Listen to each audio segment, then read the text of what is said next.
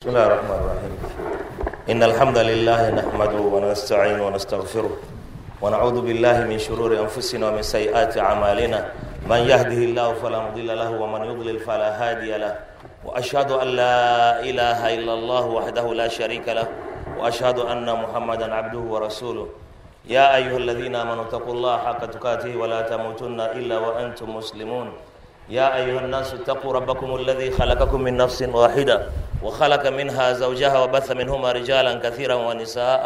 واتقوا الله الذي تساءلون به والأرحام إن الله كان عليكم رقيبا. يا أيها الذين آمنوا اتقوا الله وقولوا قولا سديدا. يصلح لكم أعمالكم ويغفر لكم ذنوبكم. ومن يطع الله ورسوله فقد فاز فوزا عظيما. أما بعد فإن أصدق الحديث كتاب الله. وخير الهدي هدي محمد صلى الله عليه وسلم. وشر الأمور محدثاتها وكل محدثة بدعة وكل بدعة ضلالة وكل ضلالة في النار.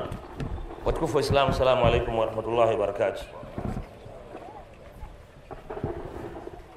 يقول سبحانه وتعالى وهو الذي جعل الليل والنهار خلفة لمن أراد أن يذكر أو أراد شكورا.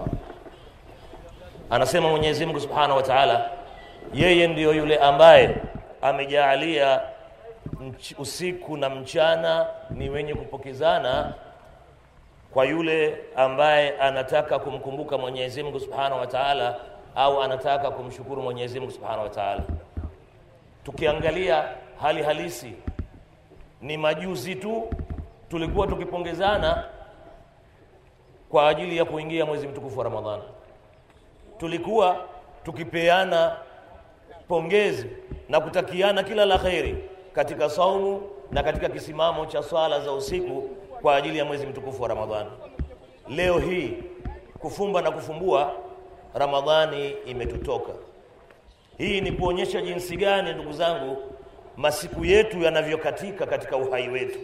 Inaonyesha ni jinsi gani namna gani sisi tunakuelekea zaidi kwa Mwenyezi Mungu Subhanahu wa Ta'ala. Ukaribu wetu sisi sasa hivi wa kufikia umauti ni ukaribu mno, ndugu zangu katika imani, watukufu wa Islamu. Hakika darsa ambayo tumeisoma katika Ramadhani ni darsa kubwa sana. Masomo tuliyoyapata katika mwezi wa Ramadhani ni masomo makubwa sana. Inapasa masomo yale sasa hivi tuyafanyie kazi. Nitazungumzia masomo mawili tu kwa haraka haraka, na si jingine. La kwanza ni somo la uchamungu namna gani waislamu tulivyokuwa ndani ya mwezi wa ramadhani tulivyokuwa tunavyomwogopa mwenyezi mungu subhanahu wa taala ucha mungu ule wa kuogopa kwamba lau kama nitamuasi mwenyezi mungu katika mwezi wa ramadhani kwa kuacha kufunga basi ataniadhibu. Na kweli waislamu walisimama kidete kutekeleza ibada ya funga. Si hilo tu ucha mungu wa kuogopea kwamba labda kuzungumza maneno machafu ndani ya ramadhani. Watu walikuwa ni wenye kuchunga mno kila anapojiangalia kila anapojisikiliza anataka kujisikiliza kwamba yeye si mwenye kuzungumza maneno machafu si mwenye kuzungumza uongo si mwenye kufanya kadha si mwenye kufanya kadha. Kwa kuzingatia kama hadithi ya bwana mtume sallallahu alaihi wasallam inavyotueleza. Man lam yadaa qaula zuri wal amala bihi falaisa lillahi hajatan min an, an, yadaa taamahu wa sharaba mtu ambaye hatoacha maneno machafu na kuyafanyia kazi yale maneno machafu basi hana haja kwa mwenyezi mungu huyo kuweza kuacha chakula chake na kinywaji chake. Wallahi tunashukuru waislamu kwamba wengi wetu kama si wote tumeweza kuitekeleza ibada ya saumu na kuweza kusimama kisimamo cha usiku kwa ajili ya kumcha mwenyezi mungu subhanahu wa taala. Ama darsa ya pili tuliyoipata ndani ya mwezi wa ramadhani ni ile kuweza na kutaka utayari wa muislamu. Kwamba hakika mwenyezi mungu subhanahu wa taala pale alipotuamrisha sisi kufunga sote tukawa tunatekeleza saumu ya kufunga. Kwamba tulikuwa tayari bali tumeweza. Utayari huu na kuweza huu inawezekana naye katika miezi mingine isiyokuwa ramadhani. Waislamu kama tutakuwa vile tayari tutakuwa tumeweza kama tulivyofanya katika ramadhani basi tutaendelea na vile vile kufanya yote katika mwezi wa ramadhani. Katika sio mwezi wa ramadhani haya ni madarasa mawili ukiacha mengineyo. Wallahi waislamu kama tutajiweka kama vile tulivyokuwa katika mwezi wa ramadhani kama tutakuwa wakweli kama vile tulivyokuwa katika mwezi wa ramadhani basi mwenyezi mungu subhanahu wa taala atatufungulia milango yake ya baraka hapa duniani na kesho akhira insha allah mwenyezi mungu atatuingiza pamoja na wema katika pepo zake.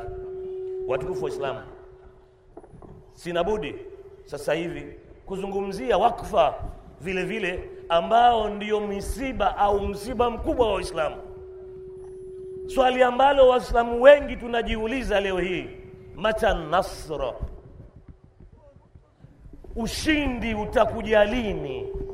Hili ni swali tunalojiuliza Waislamu wengi, kila mmoja inampiga katika akili yake na kila mmoja anakuja na majibu yake, lakini kuna swali ambalo linajiuliza kabla ya swali lenyewe, au unapouliza mata nasr, lini ushindi, hebu jiulize na swali hili, lima listijal, kwa nini uharaka namna hii?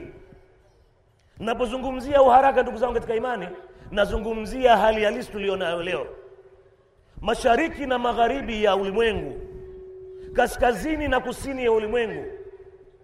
Umma wa Kiislamu unadhalilika, umma wa Kiislamu unanyongeka, umma wa Kiislamu unapotea, umma wa Kiislamu unapigika. Hii ni hali halisi, hahitaji utafiti.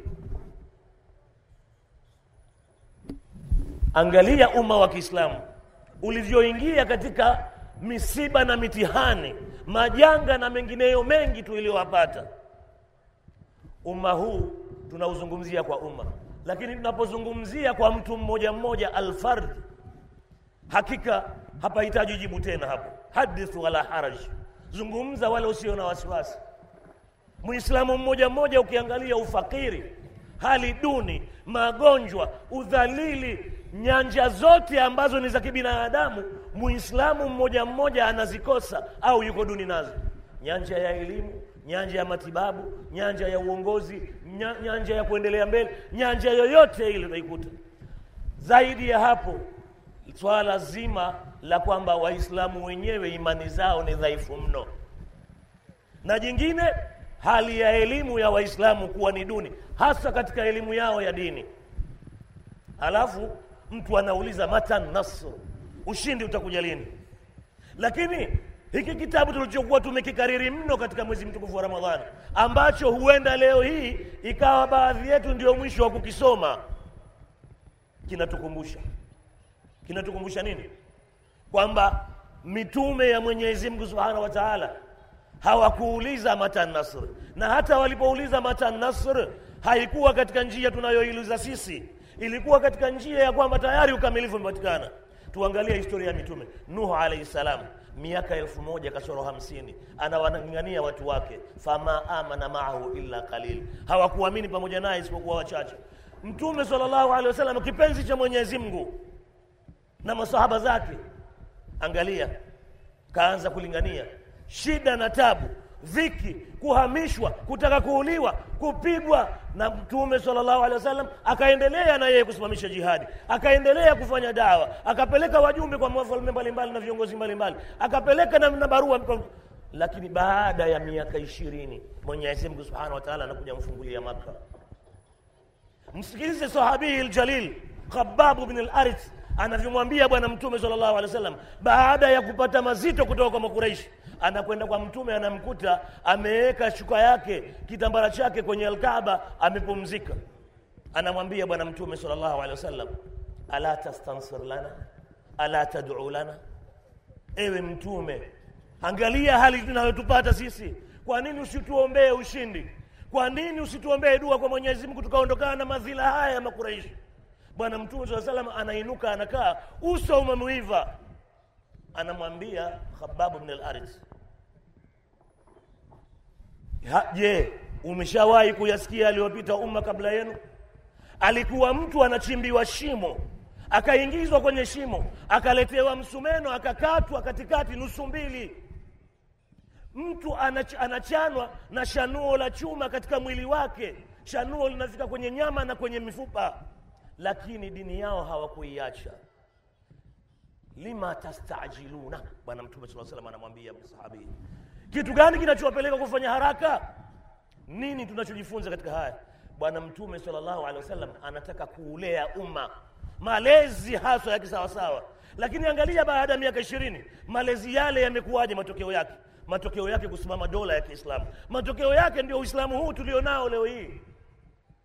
Sasa swali la kwamba mata an-nasr, masahaba ridwanullahi alaihim wameliuliza, bali mtume saa salam ameliuliza baada ya kupata dharau walbas- walbasau wadharau wazulzilu kupata mazito na madhara na wakatingishwa hata yakula rasulu walladhina amanu ma mpaka wakasema mtume na wale waliokuwa pamoja wameamini pamoja mata nasrullah lini utakuja ushindi wa mwenyezi mungu? Lakini hapa tayari washajengwa. Jibu la mwenyezi mungu likuwaje ala inna nasra llahi qarib. Jueni kwamba ushindi wa mwenyezi mungu uko karibu. Karibu hii ndugu zangu katika imani isitujie katika vichwa chetu kwamba ni siku moja miaka mitano miaka ishirini na tano. Hapana. Hakika makafiri ndiyo wenyewe fikra namna hii. Mwenyezi mungu anasema kuhusiana na makafiri innahum yaraunahu baida wanarahu qariba. Wao ndio wanaona mbali sisi tunaona karibu. Umbali gani umbali ule wa kwamba kiama kitakuja lini? Umbali wa kwamba tutashindwa lini? Matokeo yake makafiri walishindwa. Ukweli ni kwamba tatizo ni malezi. Tatizo ni sisi kusimama katika misimamo ya kidini. Angalia salahuddin al-Ayyubi alipokuja katika mji wa damashk mji wa, wa damashki una university ya elfu moja wakati huo. Ndipo alipoweza kuikomboa baitul maqdis. Kabla ya hapo ilikuwa imeshindikana. Kwa nini? Kulikuwa na university moja. Sasa matokeo ya kuweza kumjua mwenyezi mungu kisha na kumwabudu mwenyezi mungu ndiyo matokeo yatakayoweza kupata sisi kupata ushindi. Mwenyezi mungu subhanahu wa taala ahadi yake haivunjiki.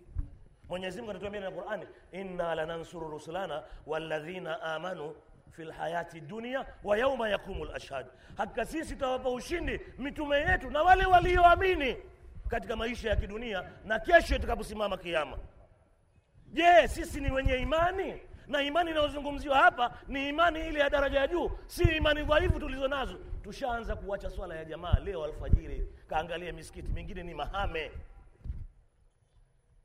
Kweli ushindi tunaweza kuupata katika hali hii tulionayo? Au ushindi tunaweza kuupata unapotofautiana na mwenzako fikra ukaona fadhali umdhuru umuue?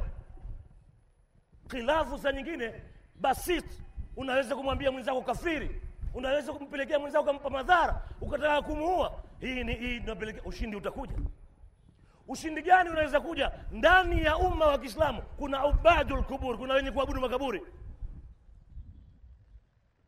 Hawa wanaosema kwamba hapana ushindi bila, ya silaha huwezi kuja. Nusu yao wanavaa milegezo. Nusu yao hawamjui mwenyezi mungu. Nusu yao wanaabudu watu. Nusu yao wanaabudu matumbo na kuabudu tupu huu ndio ukweli usiopingika ndugu zangu katika imani. Wallahi mwenyezi mungu ndio analeta ushindi.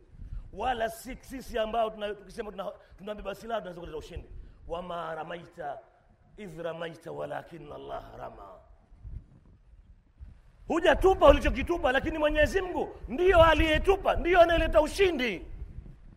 Tusiwadanganye watu ndugu zangu katika imani sisi kama hatutabadilika basi hakika mwenyezi mungu hawezi kubadilishia tulionayo. Ima kama ni neema tulionayo mwenyezi mungu aweze kutuondolea. Kama tutabadilika sivyo. Lakini kama tutabadilika ndivyo basi mwenyezi mungu subhanahu wa taala atatubadilishia. Na hakuna kutubadilishia zingine yote. Atamkini fil ardhi kuweza kumakinishwa hapa ardhini na kuondolewa hofu ndugu zangu katika imani. Waislamu ni kutokana na hali ya hewa tu. Kuna haja ya mabadiliko. Na hakuna mabadiliko mengine zaidi ile hali tuliyokuwa nayo ramadhani hebu tuendelee nayo. Sijasema kwamba tufunge milele la hasha. Ile taa ya mwenyezi mungu hofu ya mwenyezi mungu ucha mungu tuliokuwa nao ramadhani tuendelee nao. Tusimwogope mtu tumwogope allah subhanahu wa taala. Wallahi ushindi utakuja bila ya kunyanyua silaha. Juu ya kwamba silaha kunyanyua ni wajibu kwetu sisi. Lakini lazima kwanza tubadilike. Hatuwezi kunyanyua silaha hali ya kuwa ndani ya nyoyo zetu hujabadilika. Ndani ya nafsi yetu nafsi yako hujafanya jihadi aina yoyote. Ndani ya familia yako hujafanya jihadi aina yoyote. Hakuna mabadiliko yanayoweza kutokea ndugu zangu katika imani. Walladhina jahadu fina lanahdiyannahum subulana. Hakika wale ambao wanafanya jitihada katika nafsi zao kwa ajili yetu hawa tutawaongoza katika njia zetu. Sasa jitihada gani ulioifanya wewe ndugu yangu mwislamu wewe kama wewe. Uislamu wako umeujua vipi? Umeutekeleza vipi? Wewe kama familia wewe kama rais wa familia wewe kama mwenye nchi ya familia umeiongoza vipi kiislamu? Kama hakuna basi ujue ushindi hamna na mimi na wewe ndiyo sababu ya kutopatikana ushindi. Aqulu ma tasmauna wa sallallahu ala sayyidina muhammad wa alihi wasahbihi ajma'in